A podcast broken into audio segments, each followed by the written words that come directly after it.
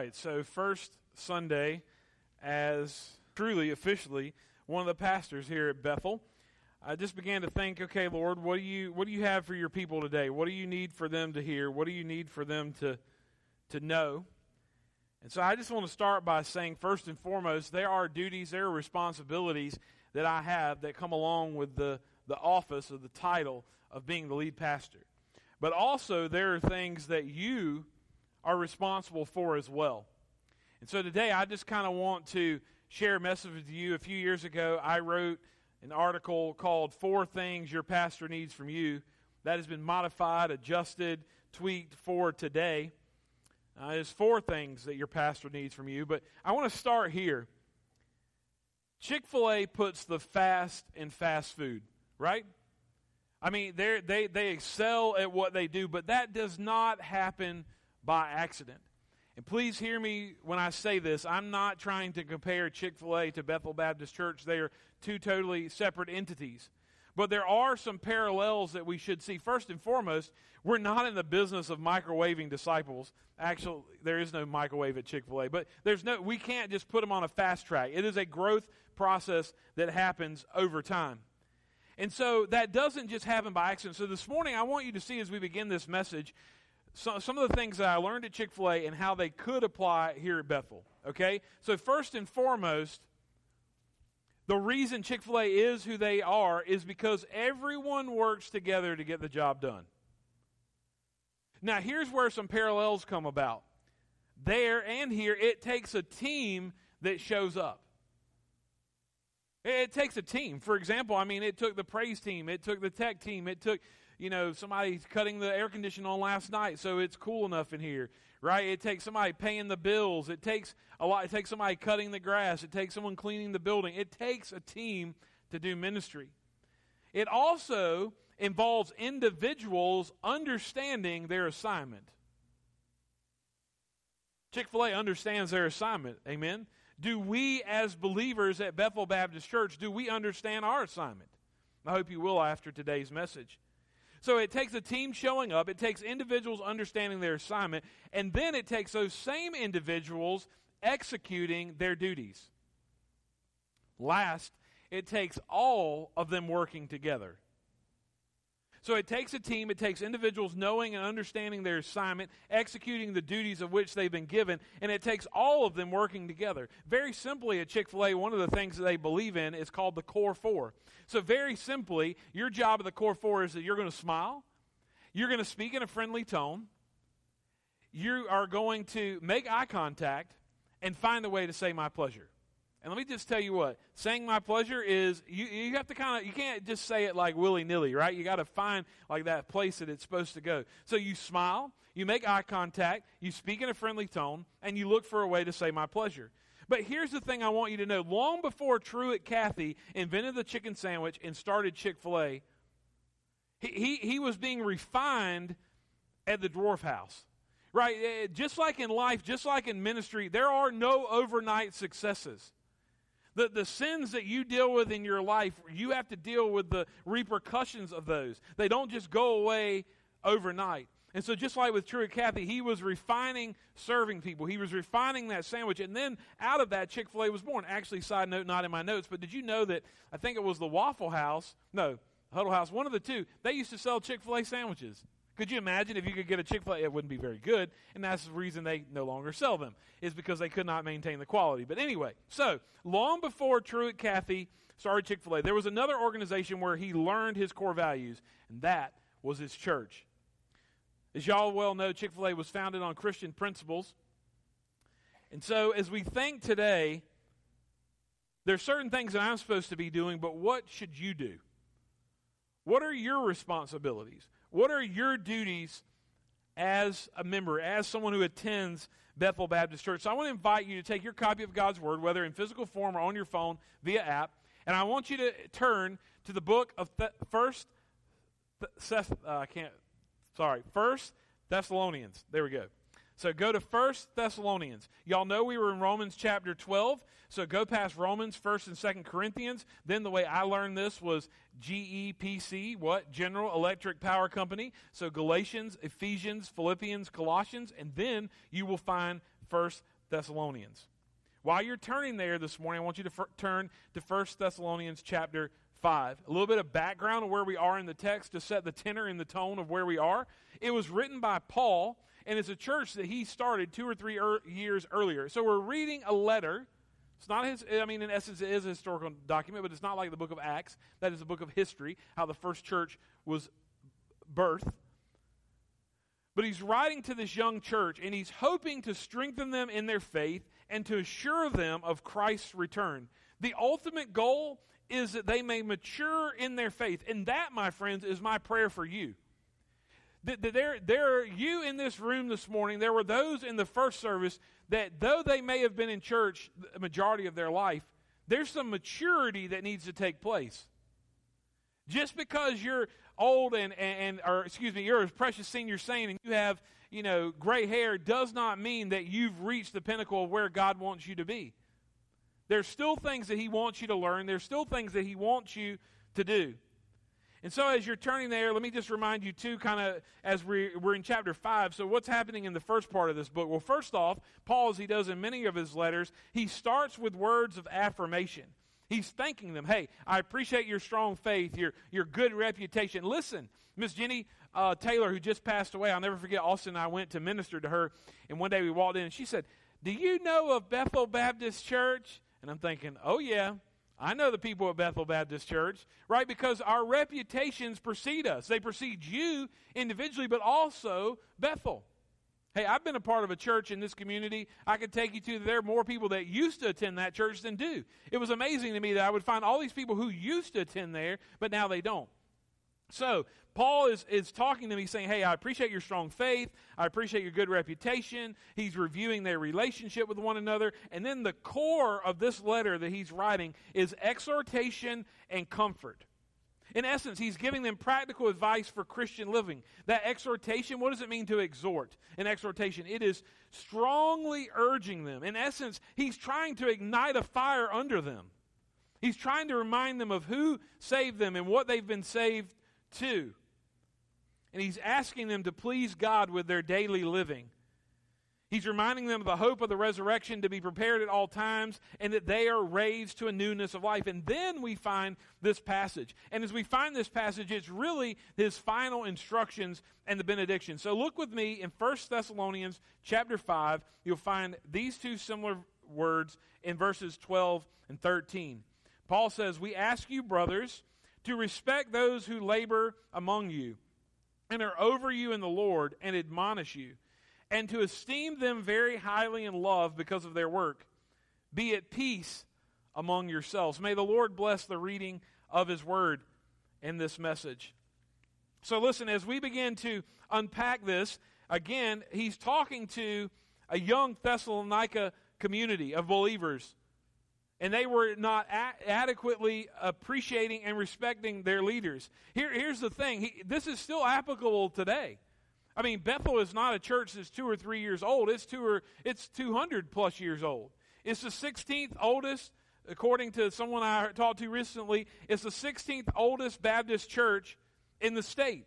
So we have a history. But at times, are we appreciating and respecting the leaders that are over us?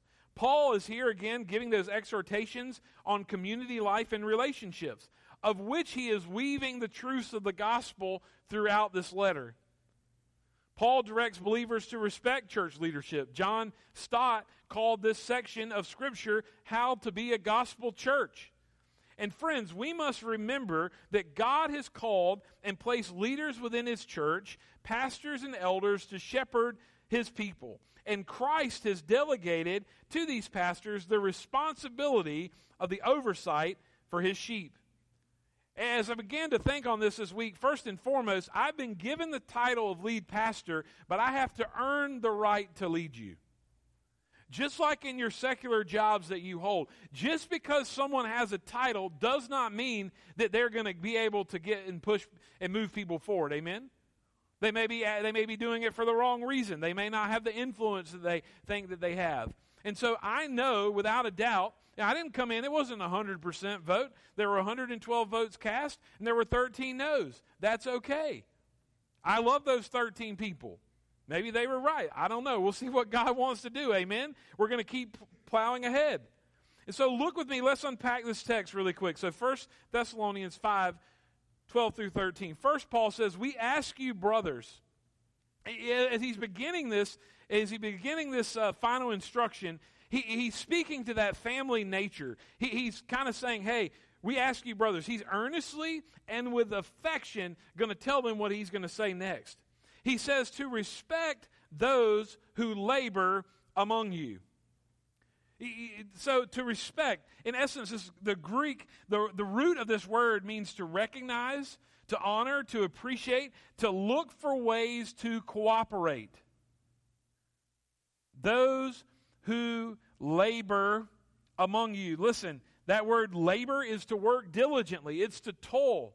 What was interesting is I was studying this, it was to feel fatigue. Can I just simply remind you this morning that even in week one, ministry is hard work?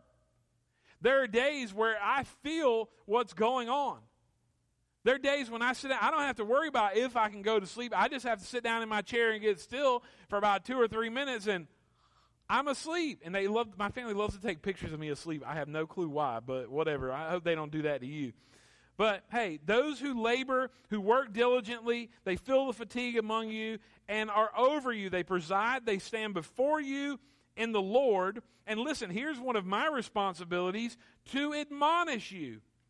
Admonish you. What does it mean to admonish? That I've got to caution you, I've got to warn you, I've got to counsel you in the ways of the Lord, of what you're doing in your life, of how to take next steps with Jesus, and how to find a relationship, a deeper, abiding relationship with Him, and also with one another.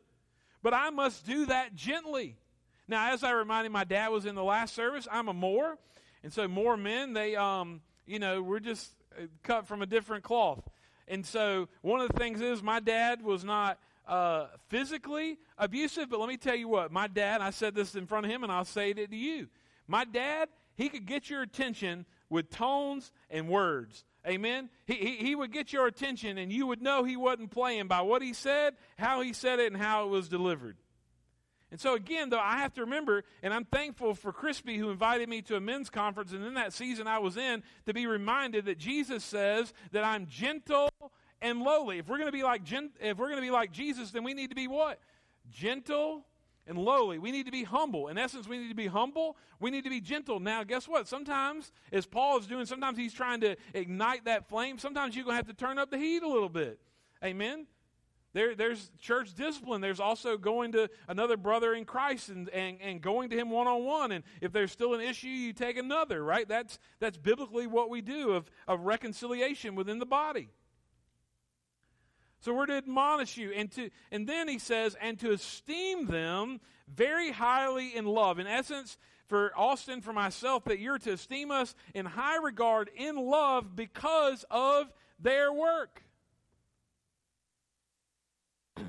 That you're, you're, you got to hold back critical comments. You got to, you got to, you know, I'm going to talk about some of the things that you can do and how you can apply this, but it's because of the work. Ministry is a life of work. You know, for some people, and I don't think y'all necessarily, but if it is you, then let's mythbusters this morning. Okay, I don't just come to church at 9 and 11 and then I go home and like sit on the computer and sit on my sofa and hang out by the pool all week, right? Like ministry is work. There's conversations, there's meetings, there's planning, there's praying, there's studying. So Paul's concern here is to stress the labor involved with pastoral ministry as hard work. Can I remind you this morning if there's no vision and clarity of where we're going, then you won't follow, and I know that. Right, there's been times in my life where before I, have I've you know cast a vision, I've told people what we wanted to do, and, and I go out and I start walking, and then I turn around and I'm like, "Where's everybody at? I'm just taking a walk." But I think about people like Mr. Harry Brewer, as we shared at his homegoing service, that what? There are going to be times, and the story in his life that we shared at his homegoing service was this. There was a time where there was a revival service happening down the hill, and his commanding officer said, Look, I'm going to give you guys leave, and you can go down the hill. And everybody kind of sat there. They were like the frozen chosen. Nobody wanted to move. And the story that I was told was this that some time had passed and Mr. Harry Brewer, nobody else got up, but he did, and he began to walk down the hill to go to that revival. And somewhere along the way, I, I don't know how far, but he got going, and then something made him turn around, and when he turned around, there were other people following the application of that story today is sometimes in Christendom, in our Christian walk and Christian life, there are going to have to be times when we take a stand, when we stand up, when we start moving in a certain direction, and nobody might not be behind us. But I want to remind you this morning that we don't go alone, that Christ is always with us. He says, I'll never leave you nor forsake you. So sometimes you're going to have to stand up, and you're going to have to stand up for what is right, and nobody else might be standing beside you or behind you. Eventually, maybe they may, the Lord may send others to, to strengthen you, to encourage you, to spur you on. But you sometimes you're going to have to stand up and make that, that cast for yourself. So, listen, as your pastors, Austin and I labor in various ways. For me, a very specific task that I have is studying, teaching, and preaching the Word of God, preparing messages. But for both of us, what do we do? There's visiting the sick and the shut ins, there's counseling, there's instructing and training, there's, in essence, making disciples. We're baptizing, we're marrying and burying you and your loved ones. But I also want to remind you this morning as we talk about the work of ministry that there's always there's also a weight that comes along with ministry. You see y'all, I feel it. I carry it and I grieve over it. It's both mental and emotional, and sometimes physical. And I just pen these words and just hear my heart as I wrote in my notes. Sometimes it is no easy task dealing with my own sins and shortcomings, and then adding the sins and shortcomings in your life, your marriages, and your relationships. However, I know what I signed up for. Amen. People, I got asked recently at the senior adult luncheon, how do I know that I was called to preach? Well, guess what? They got a really long answer, and I eventually got to the point, but y'all get the short, condensed version today. I know I was called to preach because God kept giving me opportunities. Even when I would take myself out of the way, even though I would go the, and be on the sidelines for a season of healing, a of, a season of rest, the Lord would give me other opportunities. I just get random calls from pastors to say, "Hey, will you come speak at my men's fellowship? Will you will you come speak? I'm going to see my new grandbaby who was just born. I want to go spend the weekend with her and my daughter and my son-in-law. Will you come and preach for me?" Yes. So how do I know I'm called to preach? Because God kept giving me opportunities to, to, to preach and to teach His Word. But here's the thing I cannot and I will not do it in my own strength, in my own might, in my own wisdom. I must do it in the Lord's. If I build it, if you build it, we have to sustain it. If God builds it, He sustains it. You hear that? As we go forward in the days ahead, if it's us, and as Scripture says, if in all things He doesn't have preeminence, if it ain't about Jesus, then we need to stop doing it. I don't care how big of a sacred cow it is. Is it about Jesus? Is it about connecting people with Him and with one another? If it's not, then we, we don't need to do it. Why? Because then we're like no other we're like every other civic organization that exists. Listen, it's hard work, but I'm not afraid of hard work thanks to my dad. Right? He taught me what it was like to work hard. He was self-employed and he worked hard and he showed me what hard work meant. So really quickly Paul goes on to say he says be at peace among yourselves. When I saw that and I was studying, I wrote down this word in the margin, tensions tensions. When, you when there's leadership, there will always be tensions. There will always be tension. We just live through a season of our lives that none of us asked for, nor did we sign up for. Your deacons, Pastor Austin, they led in a fabulous way. You know why? Because there's no book that they can run down to the bookstore or go on Amazon and find that says how to lead through a pandemic. There was no manual for how to do that. And so I think as believers that we have to extend grace and love and encourage, and you'll see what else we're supposed to do with our leaders as well. So when there's leadership, there's always going to be tension. Can I remind you this morning that when there's people, there's drama? It doesn't matter whether it's your friend group, whether it's your office suite mates, whether it's your family, whether it's you and your best girlfriends or you and your buddies hanging out. Anytime there are people, there is drama. Trust me, I know. We were part of a church plant. All four families, if everybody showed up, there were 13 people. We had drama with 13 people. It's just the nature of human beings. It's the nature of who we are. It's our sin nature. So, in essence, what Paul is saying that we should be searching for ways to get along. Also, in my notes, I wrote this that there should be mutual humility and unified focus on Christ. We have to humble ourselves.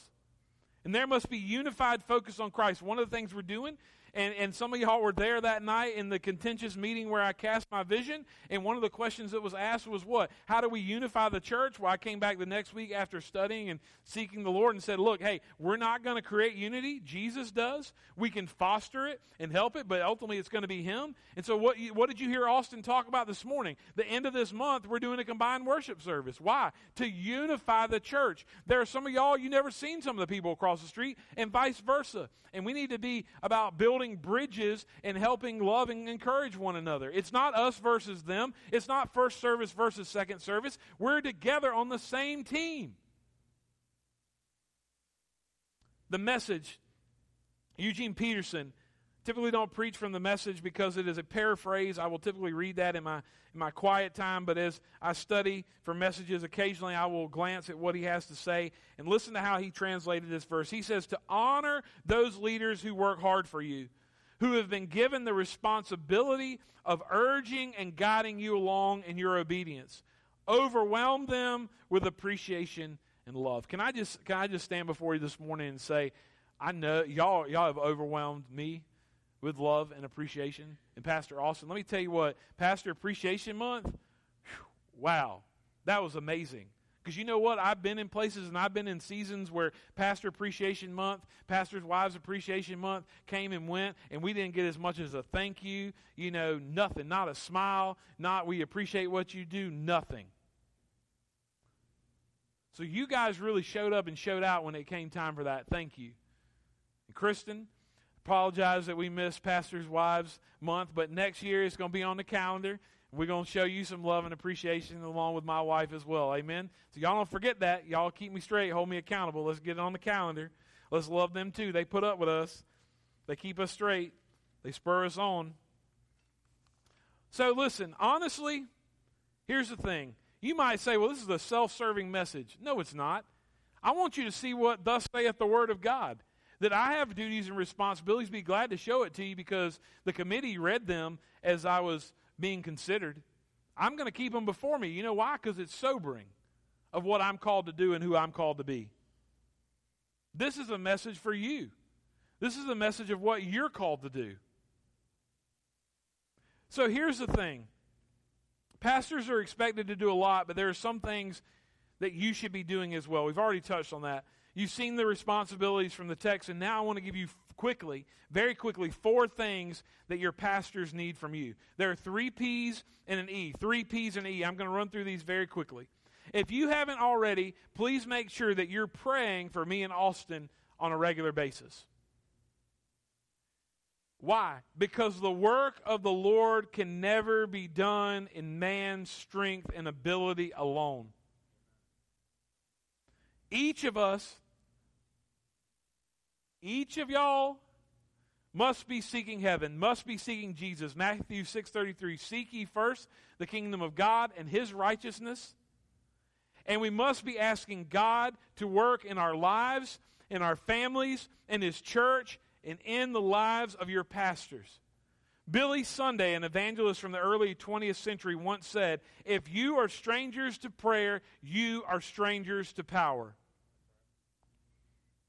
If you're strangers to prayer, you're strangers to power. Just like my grandfather, I ran across one of his Bibles and in bold letters, I did the same in the front of my Bible. Right here, opening page of my Bible, it says, Pray for power. That's not that I would be powerful, not that I would be in control, but what that he might have preeminence and that he might work in a way that we can't even imagine because Ephesians says what? That he can do far more abundantly than all we ask or think. We want to be praying for him to do what we can't. Amen. We want to be praying for his power to be manifest in our lives and in the life of this church. Let's get to praying, y'all. The work of the Lord cannot be done without prayer. You hear me? It cannot. If you want to see God's power working in your church, pray for your church, pray for your pastors as they lead you. I believe you heard me say it time and time again when we pray specifically, God answers specifically. When I close in prayer in just a few minutes, I can say, Lord, bless these people. Can the Lord bless you? Absolutely. But if we know of a specific need and a specific thing happening in your life, and we call out to Almighty God with boldness, because He says we can come before the throne bold, right? If we cry out bold, and then He shows up and He shows out, then we know He answered our prayer, amen? And sometimes, like Garth Brooks, we're thankful that He didn't answer the prayers. We're thankful for those unanswered prayers, but we should pray them anyway. So pray specifically, pray often, pray for your pastors and their families. Pray for us to have wisdom and discernment and focus. Pray that hearts and lives may be changed for the glory of God. So pray, pray. Secondly, you know what's missing from the church today? Patience. Patience. Patience with each other, patience with leaders, patience with pastors if you're not sure that I or Austin, or especially me, as your lead pastor, if you're not sure that I've truly gotten direction from the Lord, you know what I want you to do? I want you to repeat step one pray. When was the last time you prayed? As you pray, be patient. God will answer prayers in His timing, not ours. Isaiah says in Isaiah 55, verse 8 and 9 he says for of the lord he says for my thoughts are not your thoughts neither are your ways my ways declares the lord for the heavens are higher than the earth so my ways higher than yours and my thoughts than your thoughts hey how about this what do you have to lose by asking god to show you if your pastor is headed in the right direction or to show you where you could be wrong? Is it personal preference? Or is it the fact that we're, we're seeking the Lord that it, His will may be done on earth as it is in heaven?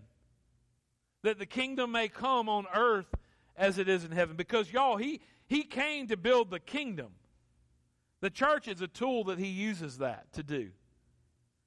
So when in doubt, pray. When unsure, be patient. God can work in your waiting. And there's one thing the Moores can tell you that God grows us most while we wait. You want to know stories of how we know? Come talk to me. I'll be glad to glorify God through our story of how He's grown us in times of waiting. If you're in a season of waiting right now, waiting for answers about your health, about your finances, about the future in your employment, about something happening in your family, a relationship with a loved one, can I just tell you to hold on? Keep praying, keep waiting, keep trusting, keep being patient, praying the Lord will show up. So we need to pray, we need to be patient. Now, here's the thing here's where the rubber meets the road. As your pastor, I'm praying, I'm reading, I'm studying, I'm seeking God's wisdom and clarity for the direction He would have for Bethel to go. And listen, my hope and prayer are that you'll step out of your comfort zone that you'll take next steps and participate in what God is doing in our midst. See, y'all, I'm not looking, we and me, y'all, we're not looking for a crowd. We're to do it for that one. Can I tell you a story really quickly? There was a time where I hosted a group at my house, and I put it on Facebook, and I texted some people, and I invited some people, and it started at 6 o'clock. 6.05 came, 6.10 came, Somewhere between 610 and 615, there was one guy who was there that whole time. Let me just be as lovingly as I know how. He wasn't the sharpest crown in the box. And I asked the Lord, I said, Lord, what am I supposed to do? He said, You do it anyway. You love him. He came. He wants to connect with you and to connect with me. Do it. You go through like this room was full. Do it for one. There are going to be things that you guys step out in faith to do. Maybe nobody comes. Maybe one comes. Do it for that one. Again, in growing up, making disciples who make disciples, Robbie Gallaty said what? The gospel came to you because it was headed to someone else. That God had never intended your salvation to be an end, but a beginning. And God saved you to be a conduit, saved you to be a conduit through whom his glorious, life changing gospel would flow to others. My friend, are, you're a conduit. Are you willing? Are you open? Are you able? Are you allowing the Lord to use you? It doesn't say your pastor, but it says you. And I want I've come this morning, and maybe if you hear nothing else from this message, what does God want to do in and through you? What does God want to do in and through you? Maybe you need to begin to pray, Lord, break my heart for what breaks yours. Lord, give me a burden. Point me in the right direction. If you don't know how to participate, ask. Have a conversation. God is calling us to be His hands and His feet, and that requires your participation. Listen, I'm not asking you to do everything and be here every time the doors are open. I'm asking you to pray and to look for ways to use your gifts and your personality to participate in what God is doing here in Bethel. Can I quickly share with you just several ways this past? I had nothing to do with any of these things I'm about to share with you. Nothing. I didn't ask for them. I didn't tell them go do it. It just got done. This past week, what happened? Meals were prepared and served for a grieving family. Offices were painted. Ceiling tiles were fixed. An AC unit was installed. VBS decorations were set up, and, and VBS volunteers were studying their material, preparing for tonight. What does God want to do through you? Last but not least, I just want to encourage you. You know, a lot of times, Austin and I got with some pastors recently. a lot of times you get with a group of pastors, and the first thing out their mouth is, How many you running?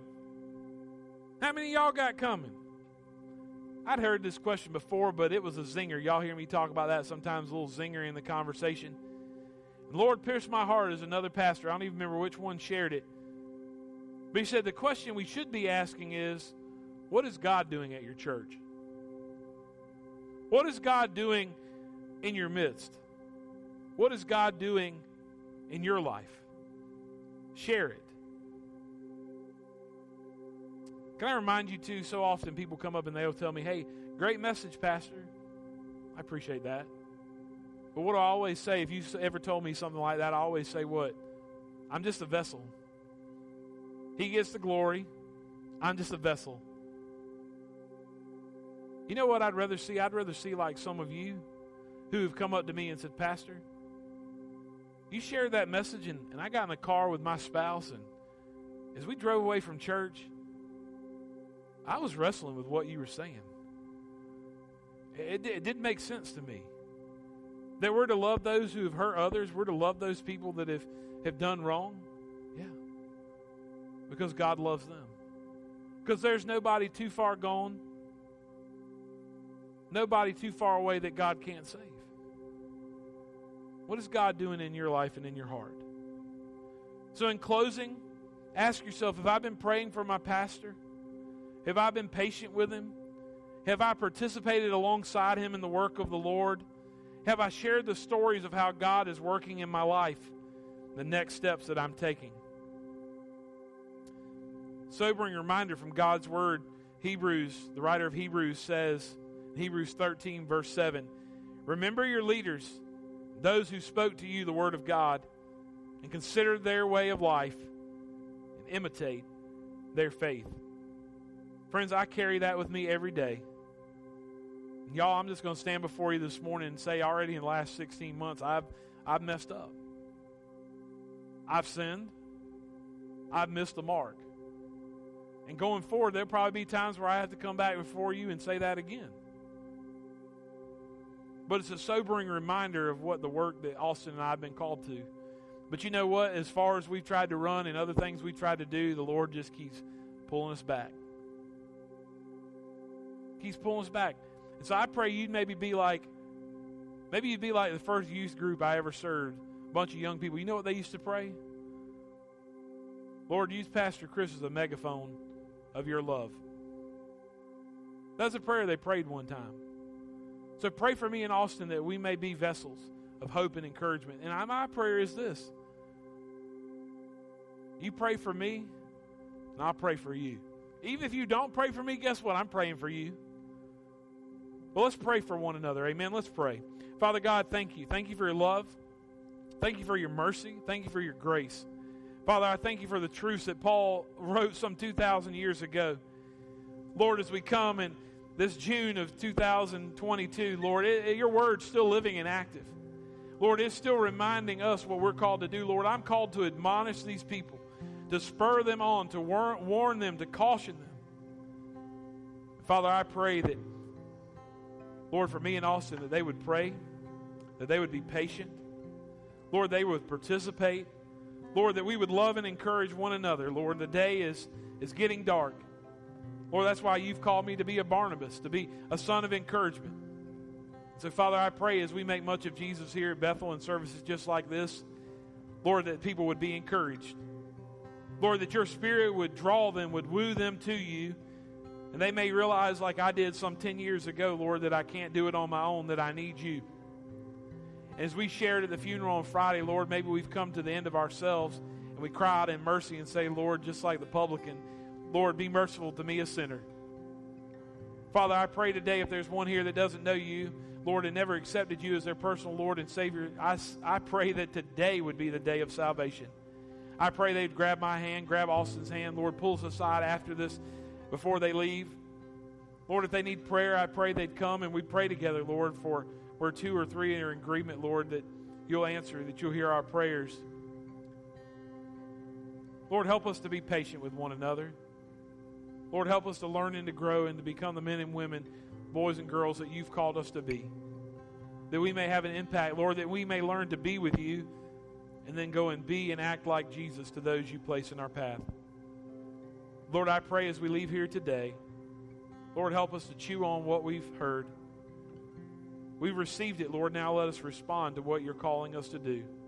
To be your hands, to be your feet, to be those vessels and conduit of hope in a lost and dying world. Father, we give you all the glory, all the praise, all the honor. Lord, we pray for our vacation Bible school that starts tonight. We pray for these precious boys and girls that will be coming. Lord, pray that they'll know that there's a Savior who loves them. Lord, I pray for the salvation of those young ones. Lord, I thank you for those that are teaching, Lord, serving, doing crafts, and helping with food and opening the doors, playing games. Lord, pray they may see that they, there's someone who loves them far greater than anyone has before. May your love shine brightly in the coming days during our vacation Bible school. Lord, we give you all the praise of what you're going to do and what we'll celebrate next Sunday. Father, we ask all this in the mighty and precious name of your Son, Jesus. Amen.